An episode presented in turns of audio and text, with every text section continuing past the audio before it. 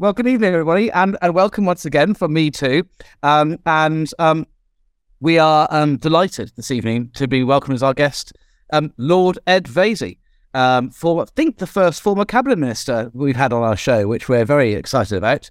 I- indeed.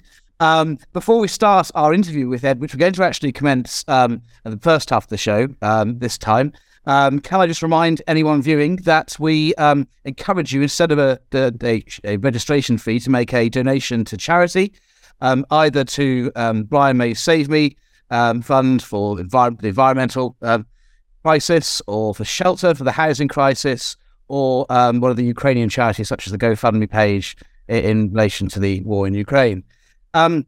Ed, welcome. Thank you for joining us. Can you tell us where you're, where you're joining us from uh, this evening?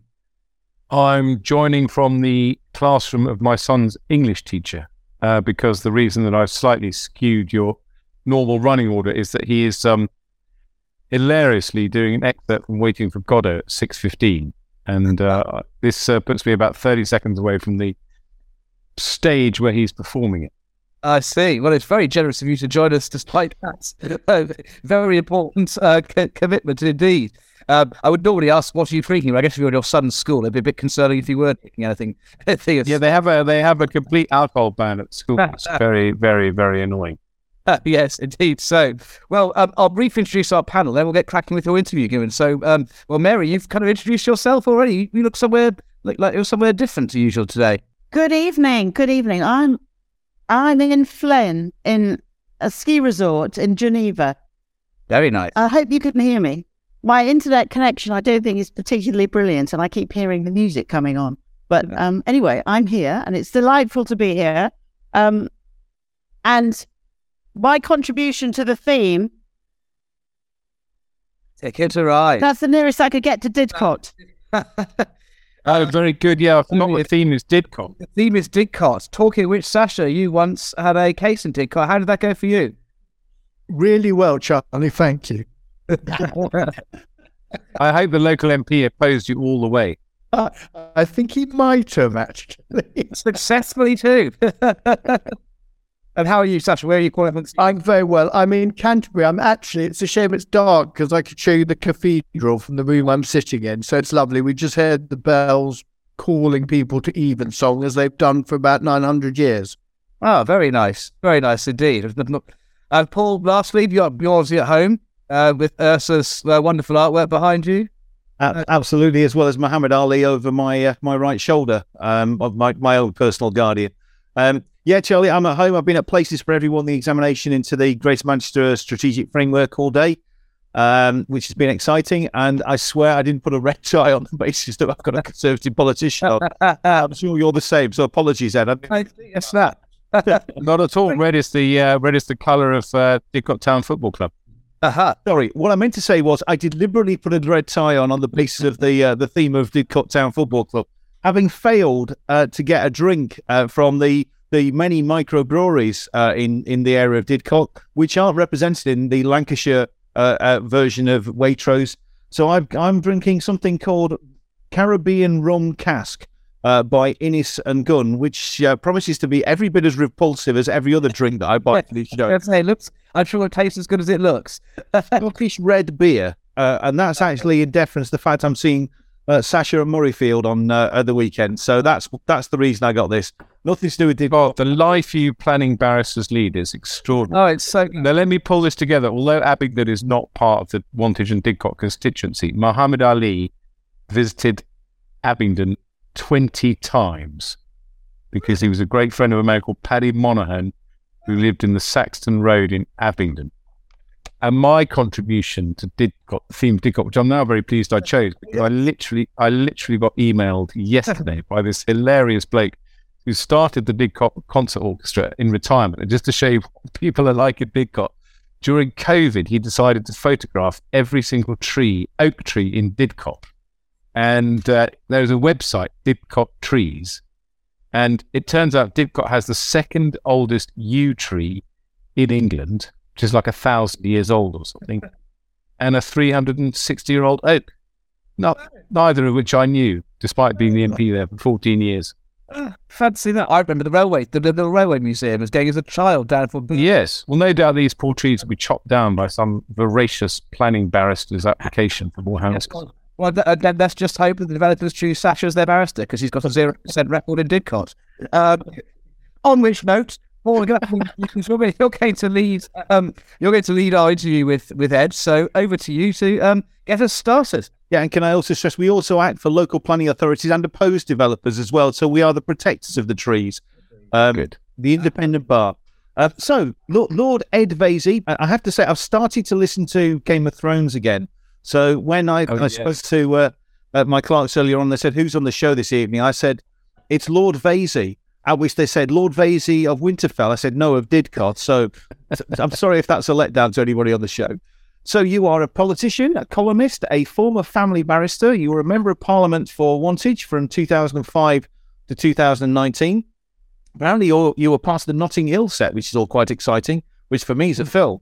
Uh, and you're currently a working member of the House of Lords, and you have the distinction of being the longest longest serving Minister for Culture uh, between 2010 and 2016, and that's the longest serving since the post was created in 1964. Serious feather in your cap, and you did such amazing things as uh, secure free entry to the national museums, for which I personally absolutely applaud, applaud you. Um, and during that, your time in office, apparently the creative industries grew at three times the uh, the rate of the national economy. So there's lots and lots of feathers in your cap.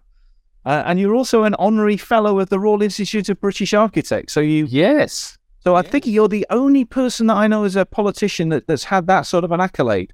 Um, and you came to the attention of the planning world, and we immediately said we wanted to grab you because of a very recent letter to the Times uh, that you sent in the back end of last year, which I want to ask you about. So, uh, Ed, Ed, welcome. Uh, Thank, you. so I- I just want, based upon your, uh, sorry, I should say in terms of uh, this, I've got a whole series of questions which in part relate to your former life and in part to your current life and partly around the, the letter. So what I, I want to know more generally from both your life as a minister and also your subsequent life, how important do you think the arts are to national life and does the planning system do enough to encourage and further culture and the arts or are we too obsessed with meeting targets?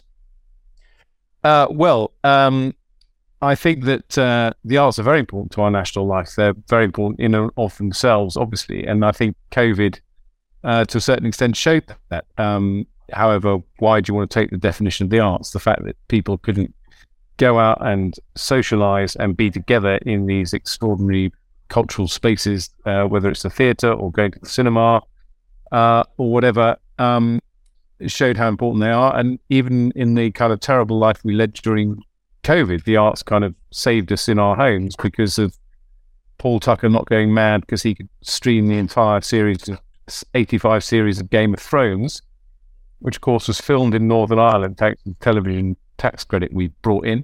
Uh, but that's an aside. So the arts are incredibly important in and of themselves. They're important. And in fact, the Game of Thrones point gives me a nice segue. They're very important economically. Uh, I think film and television have grown 15 times greater than the UK economy as a whole since we brought in the film and television tax credits. And they provide a huge boost to the economy, particularly obviously in the Southeast, but actually they're pretty regional as well, alongside things like video games, which I regard as an art form, and television. And then, of course, the arts themselves have massive impact on things like education. There are lots of kids, for example, who enjoy the arts themselves, but also kids for whom kind of academic education may not be a forte. Uh, they often find the arts as a way of expressing themselves, uh, and um, in the criminal justice system, uh, and in health as well. You know, combating things like loneliness and so on. So, in every aspect, the arts is important. Of course, in politics, the arts are worth a diddly squat of f all because politicians don't care about the arts, they don't fund the arts properly, and the fact that we've had 11 culture secretaries in 11 years kind of says it all. Uh, I've never really thought hard about the role of planning and the arts, except to say that clearly uh, key um, cultural venues play a massive role, in my view, and obviously in terms of urban regeneration and the importance uh, of placemaking. And whether you take something like Turner Contemporary in Margate and the kind of slow burn effect, which is now kind of rocketing forward, regenerating Margate, Margate or Hepworth, Wakefield, and even in good old Didcot, you know, we had the Cornerstone Arts Centre as part of the redevelopment of the centre of Didcot. So putting the arts and thinking about the arts um, in planning is, I think, very important, thinking about cultural venues. But it's also very important that it's carefully thought through. There are just as many missteps. You think about the public in West Bromwich, for example, uh, where people kind of plonk a cultural venue because, oh, we need a cultural venue without thinking through the kind of community that uh, lives there and what they actually want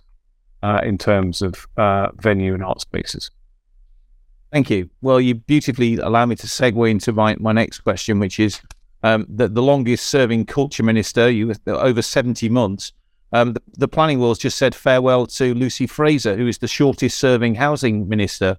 Uh, she's the 15th housing minister in 10 years, despite the fact that we we're in the middle of a housing crisis. So, based on your experience, Ed, what are your thoughts on the value of continuity of occupation of a ministerial office? Well, I remember talking to Grant Shapps when he became the housing minister, I think in 2010, and I'd be banging on to him. I think he was the housing shadow housing minister about the importance of quality and, and design. And he kind of uh, he flattered me one day in the voting lobby by saying, you know, I've had to think about what you've been saying to me. Like, you know, there's been a light bulb moment, and I realised the importance of design. But of course, uh, you know, he came and went. I mean, he's still obviously in frontline politics. He's had how many, God knows how many different jobs. Um, and it is depressing. It is depressing. Um, you know, I stuck at the job because I loved the job. I re- the only job I ever wanted to do, and I was buggered if I was going to get moved on and do any other job. And luckily, I had a good enough relationship with David Cameron that I could stay put. Um, and also, as I said earlier, to a certain extent, the arts aren't seen as very important. So nobody was actually trying to tear me out of office. But you know, you end up making so many contacts, really understanding the issues, knowing as much, if not more, than your officials. And I think the quality of a good minister, without wishing to sound like I'm blowing my own trumpet, is to be able to listen and engage. And you will know that, you know, over time, you, you kind of sort the wheat from the chaff. You realize, you know, Paul Tucker, he talks a lot of sense. He's the sort of guy I want to listen to. Sasha White, not so much. Uh, and, you know, after six months, a year, you, you kind of tweak that and then you're off. You've gone. No, thank you for that. Um, so moving away from your former life to your current life as a, a working member of the House of Lords. So the Levelling Up and Regeneration Bill, which is hugely important to the world in which uh, we all inhabit, is about to go through its committee stages in the House of Lords. Um, so, and there are a number of very prominent and very, very informed members of, pla- of the House of Lords in the planning world.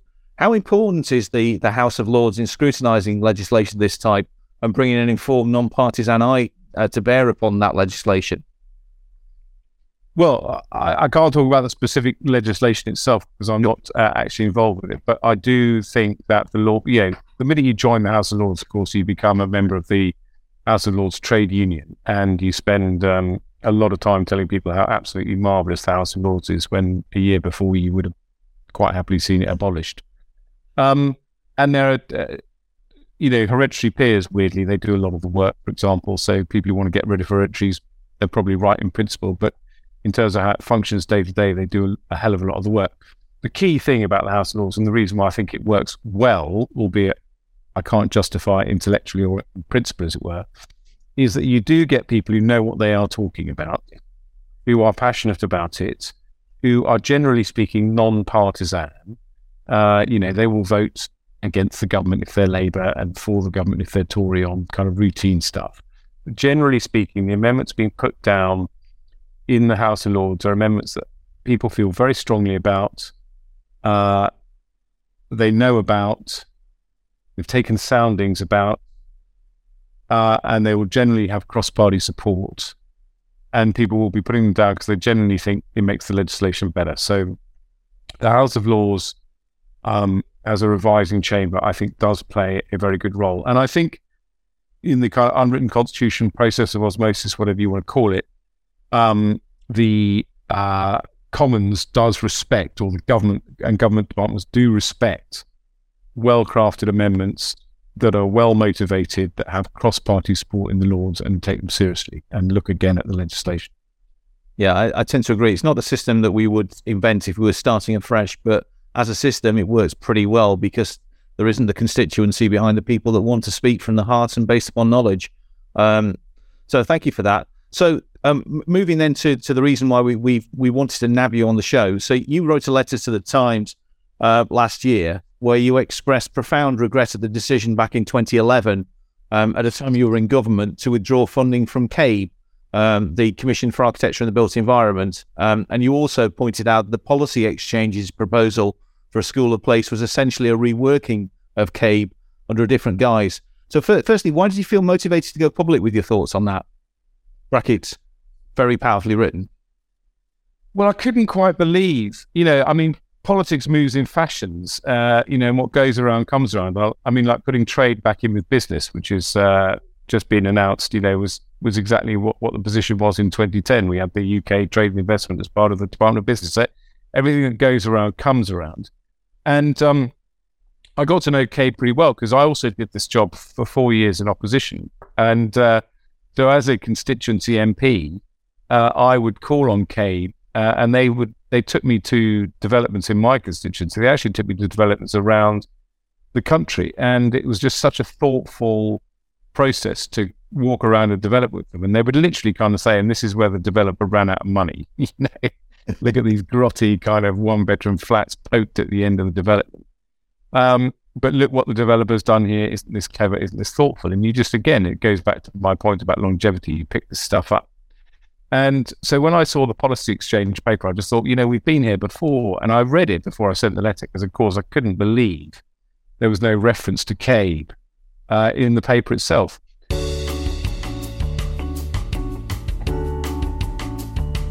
Excellent. This is where we just busk it. Um, so, so what Ed would have said, as he's I think well, I think our IT guru Rob, who, who's um, Can you hear me now? actually now exactly got audio only with a super. No, I think he's he sent me to audio only uh, with a photograph that people insist was taken 20 years ago, but it was actually taken only last year. I've just gone downhill pretty rapidly. Um, if you So- see everybody's LinkedIn photographs on this call, they're all from 10 years ago. Don't worry about it. You're in good company, Ed. Sorry. so uh, if you can hear me, I'll just say very quickly because I've got two bars on my 4G. So he's obviously the host has obviously worked out that video is too much for the iPad. Um, uh, so CABE, uh, you know, did this brilliant job of just kind of it was kind of nudge politics before it became fashionable. You know, design review, engagement, uh, an organisation that kind of encouraged developers and councils to think hard about the quality of the design of the developments that were being uh, put in, and, and it was a very, very good thing. And it infuriated me for two reasons: a, Policy Exchange hadn't referenced CABE at all, and b, their version of a school of beauty was really kind of culture wars by the back door. Because really, what they're saying is, let's have lots of Georgian architecture. Let's have a school of beauty that imposes a standard that is uh, liked by old fogey Tories, which I resolutely uh, oppose. Um, uh, but at the same time, I also accept, you know, I wish I'd fought harder to save CABE. CABE wasn't technically in my remit when I was the minister. It was another minister's responsibility. And we were all having to make cuts and we were all having to make difficult decisions. And we managed to sort of get CABE kind of folded in with the design council, but I'm not sure it's really worked or had the same status as it used to have. Um, and but at the same time, it's difficult for one minister with one set of portfolios to kind of barge into another minister and say, I think you're making the wrong uh, decision. Uh, and the irony was that, I, of course, I knew what CABE was and I knew what it did because I'd, I'd got to know them in opposition. And unfortunately, my colleague uh, hadn't. And as far as he was concerned, he just had to make some savings and crack on. Uh, and I do wish, you know, I do wish that we could get back to, you know, we'll talk about this more, I'm sure, in the subsequent questions, you know, get back to, you know, I think it's a great thing that the Blair government kind of recognised how important design principles were, were prepared to put their money behind a Quango, our money behind a Quango, and, you know, kind of put down a marker to say this stuff matters. I, think I think you're certainly right in relation to that. The one thing that, that struck me from CABE was was it was such a well respected body. Now that might be because it was the successor to the Royal Fine Arts Commission, which had, was founded in the 1920s to try and ensure that we have improved world. So it predated um, the the planning system, but it also published some fantastic publications. There's one called Design Appeal, which says don't issue re- reasons for refusal which are meaningless. Say what's actually wrong with the development. Uh, I wish to goodness that that was fa- that found its way into to guidance. So, do, do you think that that there is merit in having a, a, a well respected body such as a Cabe Mark II being brought forward to assist in terms of policy making and decision taking? Yeah, I definitely do. I think it's about, uh, you know, that was, I think, the beauty of Cabe. It was kind of light touch, but it was just a strong signal from government. Uh, it wasn't unwieldy. It wasn't gobbling up gazillions of cash. Uh, it didn't have draconian powers, but it was there and it was a constant. And as somebody who's just put on the chat, you know, over 10 years, it accumulated again a great depth of knowledge and expertise. Uh, I think, broadly speaking, had widespread support. I think I you recall, you know, good support from developers as well as from yeah. uh, planners and local authorities. So it was a huge error. I'd fess up to it. Uh, it was a mistake for us to get rid of it. Um, so in 2013, mindful of Cabe's demise in 2011, you asked the the um, well world famous architect Sir Terry Farrell to undertake a review of, the, of uh, architecture and the built environments and to report upon design outputs in the planning system. Um, uh, uh, it's been 10 years since I read it, and I have to say it's well worth a read through again. I was looking at it last evening, but it's got a strong emphasis upon education um, as the value of the pl- of planning properly, so as to create a sense of place. Have, have, we really missed a trick in the last ten years by overly politicizing the planning process rather than properly educating future decision takers and also the public? Uh, yes, we have. I mean, I think that's a really shrewd way of putting it, Paul. If I can say that in a deeply patronising way. No, because I think you have kind of put your finger on it, which is that it's this deeply adversarial process at almost every stage. Um, and we throw around acronyms like NIMBY and bananas and everything. Um, and, you know, I know as an MP that uh, the initial reaction to any announcement of a planning development is that you, as the MP, are expected to oppose it tooth and nail. And there's no middle way. And I think the missing bit is this kind of community understanding that development can be a massive asset to your town. Now, obviously, there is there is a default position where people just say no. I, I remember a neighbour in the village I live in, in, in, in my constituency home, you know, running across the road, say, you know, the bloke with the field next door to me wants to build a house, and you just think, well, you know, please, somebody's got to build a house at some point in this village. Yeah. Um, uh, but it was next door to that bloke, and he wasn't having any of it because uh, he liked looking out on the field. understand. Anyway, uh, Terry Farrell, I got to I got to know Terry. I can't remember how I got to know him, and um, I asked him one day, you know, will you come down to my constituency and do a public meeting to talk through development in in a particular town in my constituency and see? I'd love to see the reaction. So he came to Wallingford, which has a sort of medieval street plan. Wallingford Castle dismantled by Cromwell, um, and lots of developers chafing at the bit to build additional houses, uh, which Wallingford needs. Uh, and he just it was a mesmerizing evening for me. It was you know he talked through uh, how they you know Wallingford was surrounded by marshes, therefore why the villages around Wallingford were where they were because they were on the higher ground above the marshes. How Wallingford had grown organically over you know five six hundred years, and of course by the end of it, he had people eating out of his hand, and kind of rather enthused and excited uh, by this. And to be fair to the Tory government, we had these things, didn't we? I can't, I can't remember what they're called now the kind of community plans that parishes were meant to sign off, where they effectively the grassroots um, in the community said this is where we would like our houses to be. But anyway, he had the media. I, am under no illusion that if Terry had then announced the next day that he was going to build a housing estate according to these principles, that he wouldn't have been opposed tooth and nail by people who didn't want any more houses wanting it. But it was just an instructive evening for me uh, about how you can engage communities, and not not everyone can get a Terry Farrell to come to their community and talk like that. Um, and then he did this report, and it's a good example of you know we how little money we had at DCMS. Effectively, Terry had to pay for that report. I mean, he did an amazing job. I mean, I think he spent eighteen months on it, he must have had about two hundred experts consulting and engaging. And he came up with a whole host of ideas, and like all good reports that you do for the government, if you if you ever get asked to do reports for government on policy, you know, try and make as many of the recommendations industry led, as it were. Uh, you know, so he came up with the idea of des- urban design rooms that people could visit. Um, and, uh, you know, it was, it was, a great report. And I'm pleased to hear what you say about it, it being worth a read 10 years on, because again, it goes back to this kind of policy exchange uh, report. You know, none of these ideas are new. They've all been around and in some cases implemented for years and years and years. We it's like so many areas of policy. We know exactly what needs to be done. We just need the political will and passion to make it happen. Um, thank you so much, Ed. Um, I'm going to just defer to my fellow panelists. And first of all, can we go to the uh, the Geneva-based uh, jury? Uh, bonsoir, Mary. Vous avez une question? Thank you very much.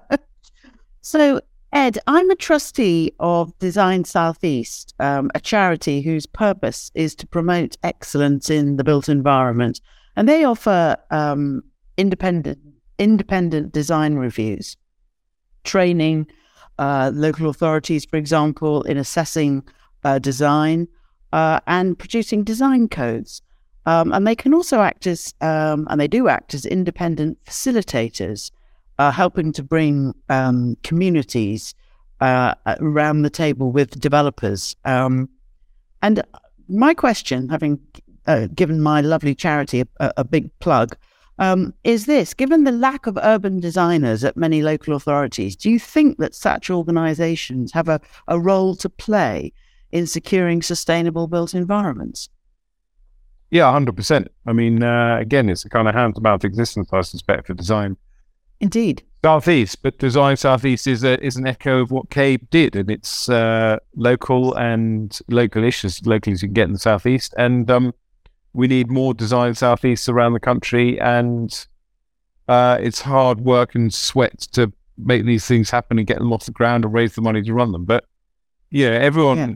you know, I'm talking to experts here in terms, of not just the people questioning me, but the participants in this chat, and um, they will know better than me in terms of being local authority planners or whatever, what access they have to kind of peer review and so on. I mean, people are very, very, very, very stretched. They have very few resources. They have these incoming developers uh, with oodles of cash pushing them.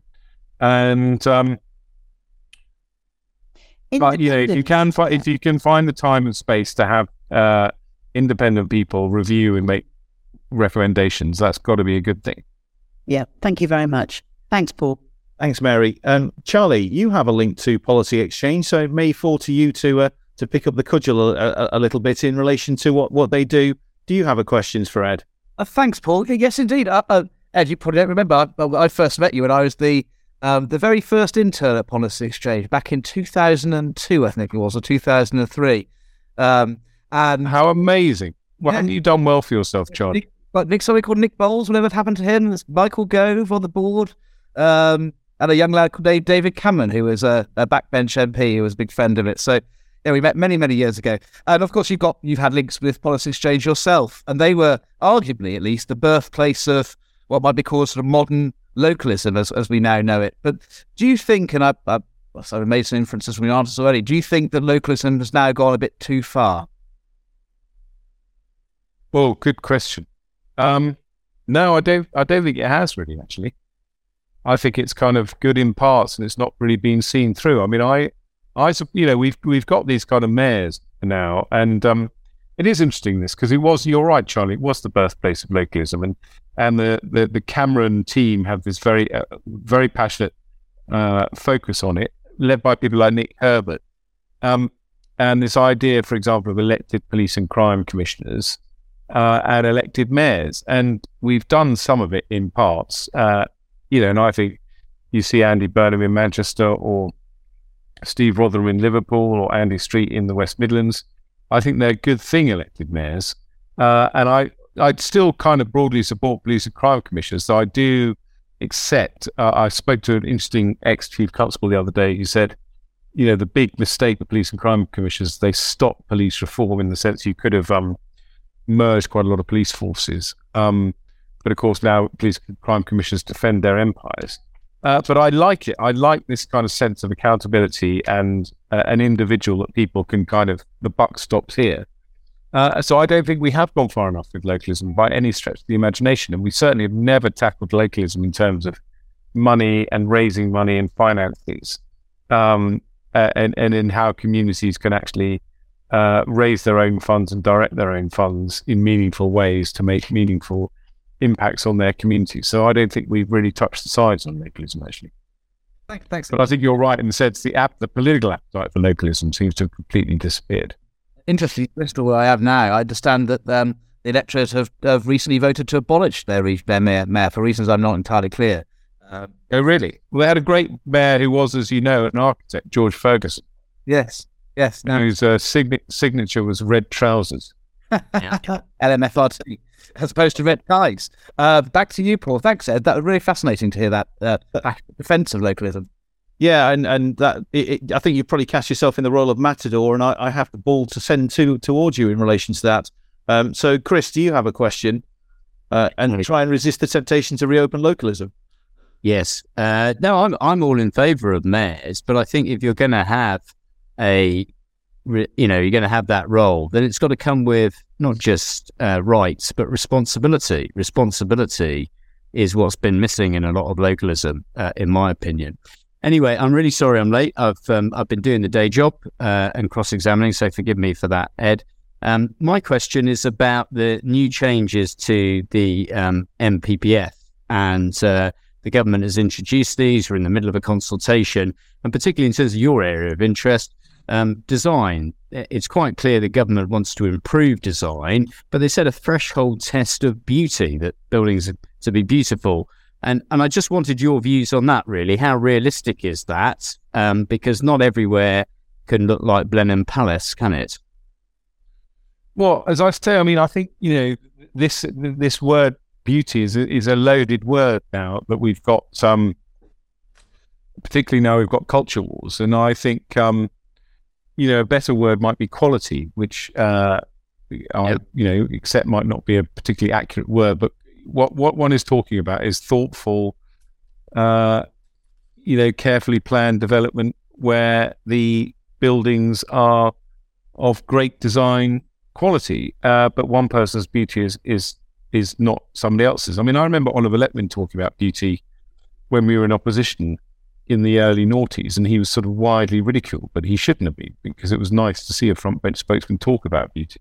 But as I say, I think beauty has a loaded term, and I think beauty to a lot of Tories means Poundbury, which to my mind is not a beautiful development by any stretch of the imagination.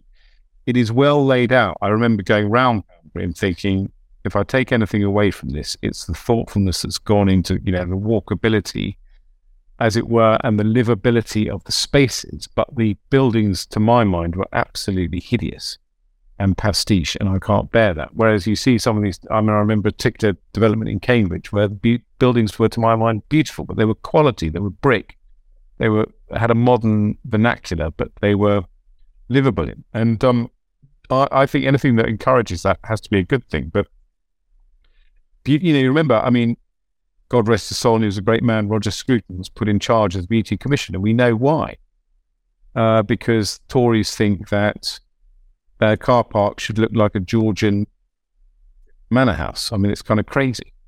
Yeah.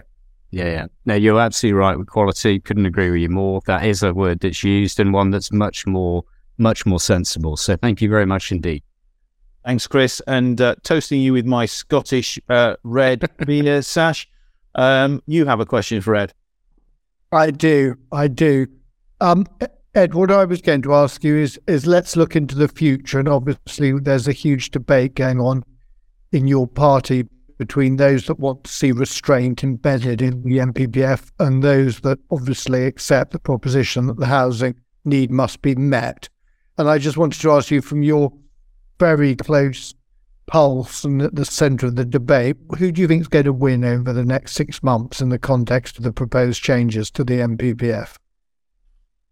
Uh, I think it'll end up being a stalemate and a fudge, is my instinct, and um, people will kick the can down the road. I mean, because it is a it's an impossible circle for politicians to square because there isn't the leadership there to push it through.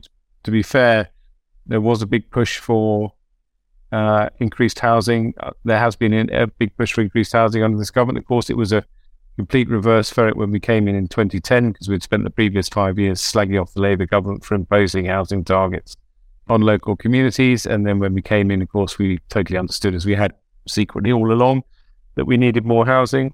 And uh, there will be some kind of fudge where, in theory, the kind of banner headline will be more houses and the uh, underlying trend will be again more restrictions and uh, make it as difficult as possible to build uh, houses, partly because of the cost of land.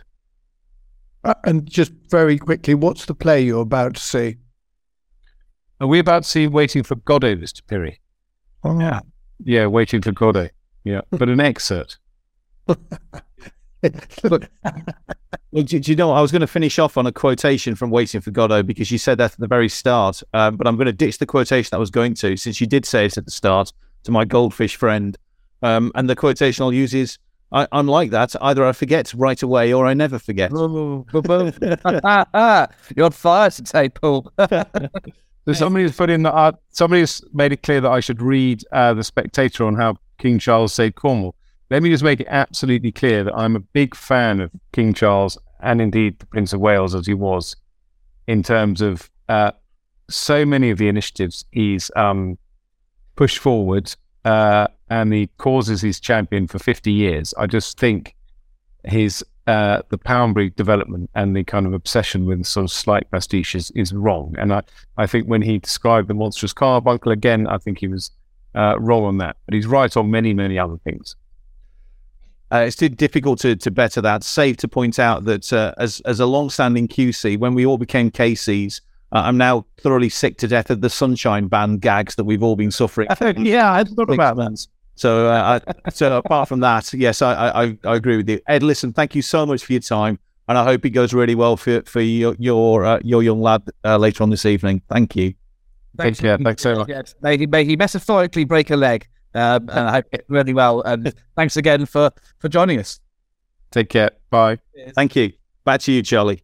Thanks, Paul. So we're going in reverse order today, um, in the sense of having had our interview first, now the case report. So I'm first up. I'm going to tell you briefly about the the Tate Modern uh, judgment in the Supreme Court, um, issued uh, a few days ago uh, on the first of February. Um, very high profile case, which I imagine many of you have read about in the press. Um, on the uh, the top floor of, of part of Tate Modern, known as the Blavatnik Building, uh, in Bankside, South Bank of London, there's a public viewing gallery, uh, which is a very popular visitor attraction. And um, over the um, over the period in, in question, some five and a half million people uh, have visited the Tate uh, Modern and visited that balcony uh, per year. Um, several hundred thousand of whom uh, visited the viewing gallery, um, and the owner occupants of the flats, only about thirty four meters away um, from the viewing gallery, um, complained uh, to the High Court of a nuisance caused by um, people um, who had been not just overlooking um, the flats, but taking photographs, waving, peering into the flats, etc. And they claimed that was a, a, a nuisance and were seeking either injunction or uh, a financial award of damages uh, to compensate them for that nuisance. They lost in the High Court and the Court of Appeal um, for, for different reasons. Um, the Court of Appeal um, felt in particular that there was um, a essentially sort of public interest defence that the uh, as, as well as the fact that overlooking, as the Court of Appeal saw it, no matter how oppressive, couldn't um, count as a, a nuisance. Um, but um, the Supreme Court felt that overlooking, in fact, uh, was an unfair way of characterising the interference with the, the various properties. Bearing in mind, people were waving, I say, and peering in and causing all sorts of disturbance. And um, and the, and the Supreme Court went to take apart the analysis of both of the um, the courts below in relation to uh, whether there was a uh, a defence to the claim nuisance on the basis that it was either sort of reasonable use of the land or that somehow that these issues um, were more a matter of planning. And it's on the latter in relation to planning that I wanted to touch upon because though it's principally a judgment relating to property law and nuisance, um, the um, the Supreme Court touched upon uh, one aspect of the Court of Appeal's judgment relating to planning law. Uh, the Court of Appeal had suggested that um, planning law, or, or as, as, the Supreme Court said, the planning laws and regulations uh, would be a better uh, means of controlling inappropriate overlooking than private law actions of nuisance. And that was part of the Court of Appeal's uh, analysis. Um, and uh, the Supreme Court held that was that was wrong. They said that um, whilst both um, both may sometimes be relevant, uh, planning law and private law actions for nuisance have different functions. And unlike uh, private law actions for nuisance, where specific person or persons are complaining about unreasonable interference with their private law right to enjoy their land and their property, planning law was different. Planning law, the Supreme Court said, doesn't have as its object uh, preventing or compensating violations of private rights in the use of land. The purpose of planning law is control uh, the of land of public interest. And the court went on to say the objectives which a planning authority may take into account in formulating policy and in deciding whether to grant planning permission uh, are open ended and may include a broad range of environmental, social, and economic considerations. Uh, and whilst the planning authority may consider the potential effect of a new building or use of land on the amenity of neighbouring properties, there's no obligation to give that factor any particular weight. Um, and, and, the Supreme Court went on to go and say that was demonstrated on the facts of the case because um, no consideration had in fact been given to overlooking in the planning uh, decision making for the extension of the Tate, which included the uh, the viewing gallery. Uh, overall, the Supreme Court felt that the case for nuisance had been made out. They decided that it wasn't appropriate for them as an appeal court to decide whether a injunction should be granted, or whether financial remedy should be granted. They sent that back down to the High Court for consideration. So, what does that mean for planners? Um, well, if anything, the Supreme Court um, gave greater emphasis than it had done in the past, albeit it had in a recent recent-ish case called Coventry and Ovens civilly said that um, uh, these sorts of matters were principally for nuisance actions rather than planning.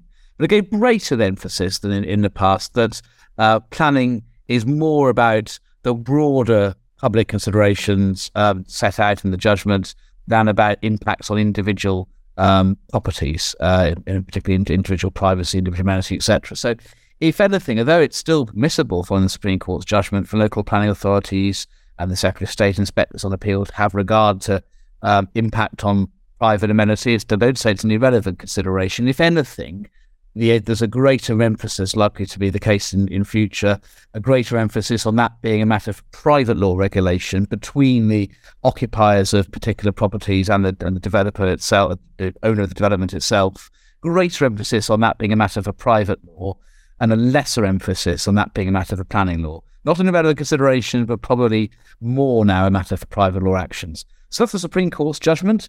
And now, Mary, you're going to tell us about an Whitley case.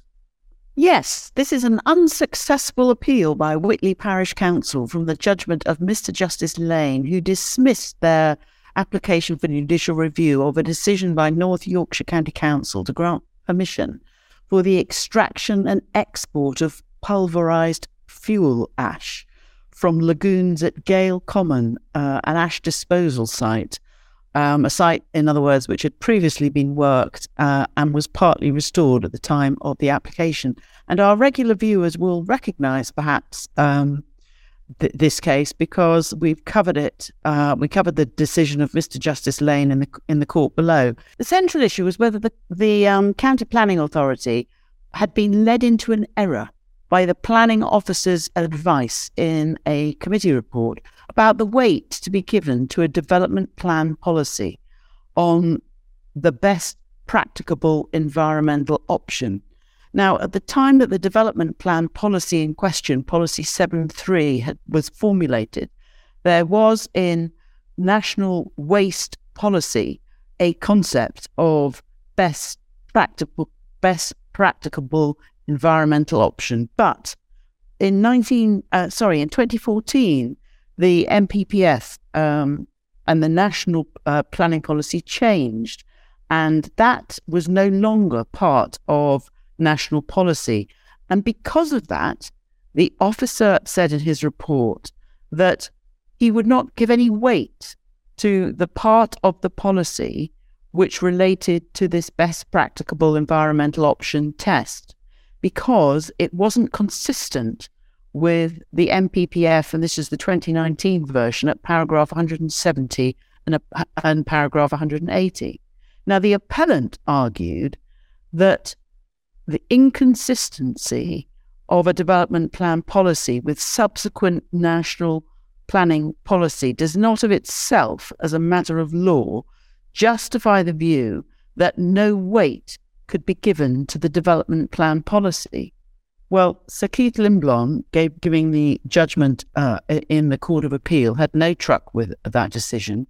And he started by r- reminding us all of the City of Edinburgh case, quoting Lord Hope, uh, in, in where Lord Hope had said that some provisions of the development plan may become outdated as national policies change. So it's a fairly well trodden path, this. And that, secondly, the weight to be given was a matter for the decision maker. Uh, and it's the function of an officer's report to give, to express their own planning judgment. And that was all that the officer was doing here in suggesting that he wasn't giving any weight to that part of the development policy, which he felt was inconsistent with later national NPPF guidance. And then finally, applying uh, the case of Mansell, um, officers' reports, which were not significantly misleading on a material matter, do not found uh, a- a- errors of law, and hence the appeal was dismissed. Thank you very much. Back to you, Charlie. Thank you, Mary. And um, Chris, um, I'm in Bristol. You're going to tell us about a case in Bristol. I'm indeed. I am indeed. Uh, this is the case uh, surrounding Bristol Airport, and um, it's the Bristol Airport Action Network Coordinating Committee. Uh, and uh, it's against the decision of the Secretary of State. It was an appeal decision, um, and uh, interested parties were both Bristol Airport and North Somerset Council. Now, the appeal was into the proposed expansion of Bristol Airport.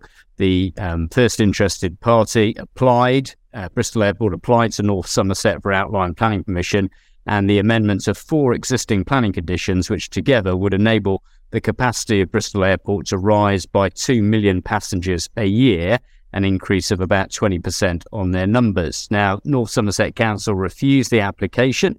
Uh, there was an appeal. The appeal was heard under Section 78 as a conventional appeal and was heard by a panel of three inspectors over the course of some nine weeks uh, in the summer and autumn of uh, 2021. And in February last year, uh, the panel of inspectors allowed uh, the airport's appeal. The claimant appeared at the inquiry, and the broad thrust of their claim was that the appeal should be dismissed because the expansion of Bristol Airport would have a serious and unacceptable effect on climate change and uh, they had led evidence at the inquiry um, by a uh, Professor Kevin Anderson from Manchester University, an expert in climate change, and various other experts from the aviation industry. In the decision uh, that was issued by the inspectors, the first main issue debated in the inquiry was the impact of the proposed developments uh, on greenhouse gas emissions and the ability of the UK to meet its climate change obligations. And what's really interesting about this is the fact that um, you've got a situation where we're dealing with conventional uh, planning concepts, and then you're dealing with climate change and the emissions from um, aircraft, and, and how do the two relate? Because it's clearly the case that it will increase greenhouse emissions. And in this case, the council had a policy specifically concerned with addressing climate change. Policy CS1 was a key development plan policy, and uh, that policy was concerned with um, addressing climate change. And there was a specific policy CS23, which related specifically to the airport. So, uh, how are these two concepts resolved? Well, um, what the uh, inspectors decided is there's three important points to make, they said, in relation to this issue uh, of climate change and carbon budgets. Firstly, although the approach to net zero and carbon budget is a material consideration, so material to planning decisions, um, the Climate Change Act places an obligation on the Secretary of State, not local decision makers, not local councils, to prepare policies and proposals with a view to meeting the carbon budgets. Secondly, as advised in the NPPF, there is an assumption that controls which are in place will work. So other statutory regimes, and including um, ministers' obligations under the Climate Change Act. And finally, and consequent on the previous points, um, the council's position that the grant of planning permission in this case would breach the Climate Change Act and be unlawful was not accepted. Um, and the, the reason for that was that um, the uh, airline industry has been uh, engaged in and subject to an emissions trading scheme, the ETS. And there's a further trading scheme that's been created, and they are uh, creating, in effect, offsetting uh, proposals to deal with the carbon emissions arising from the planes. So everybody's trip to European cities and summer holidays is fine. We will be continuing to use aircraft, but it's all to be offset through this scheme. And so, what the um, panel decided of inspectors was that scheme is the way to address this issue, not to refuse planning permission for the expansion of airports, because it's also government policy to use existing airports to expand the capacity and our insatiable appetite to fly off um, all over the world.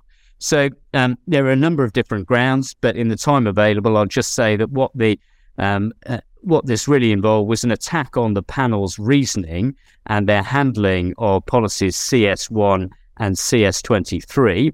And the inspectors took the view that they had given adequate reasons in relation to addressing climate change and carbon reduction, and that it was um, really a, um, a matter of discretion for the decision maker.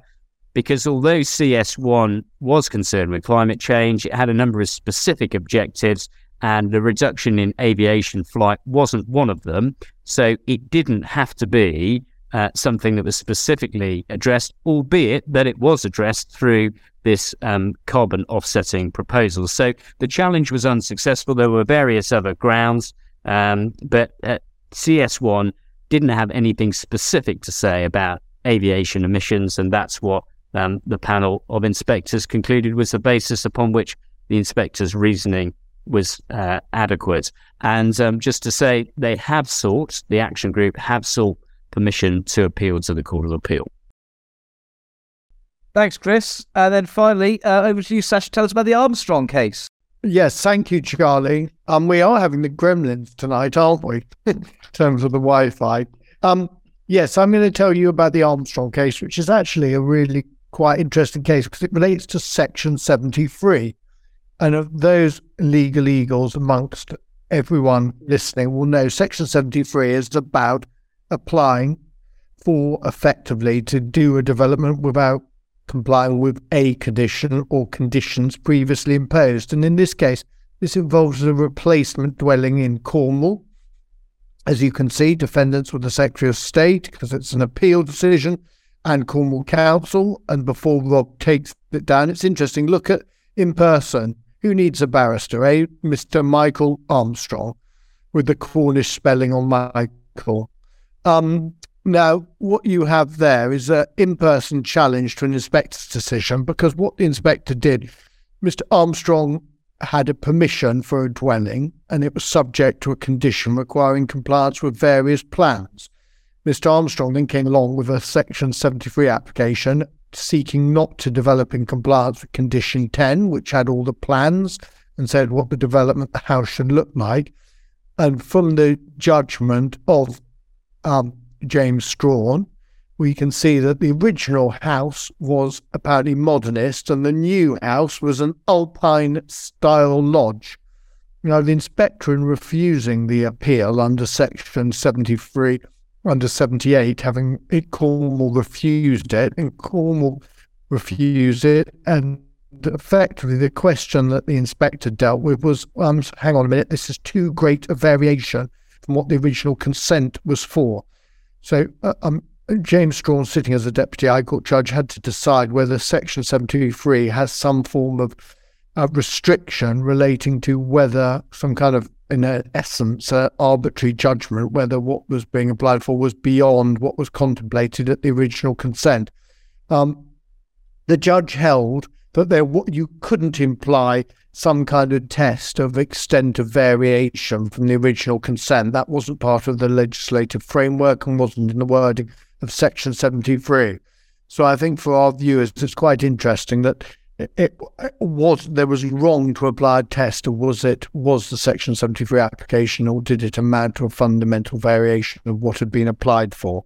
So Section 73 is not restricted to some form of minor variation, which so it's quite a seminal and important decision.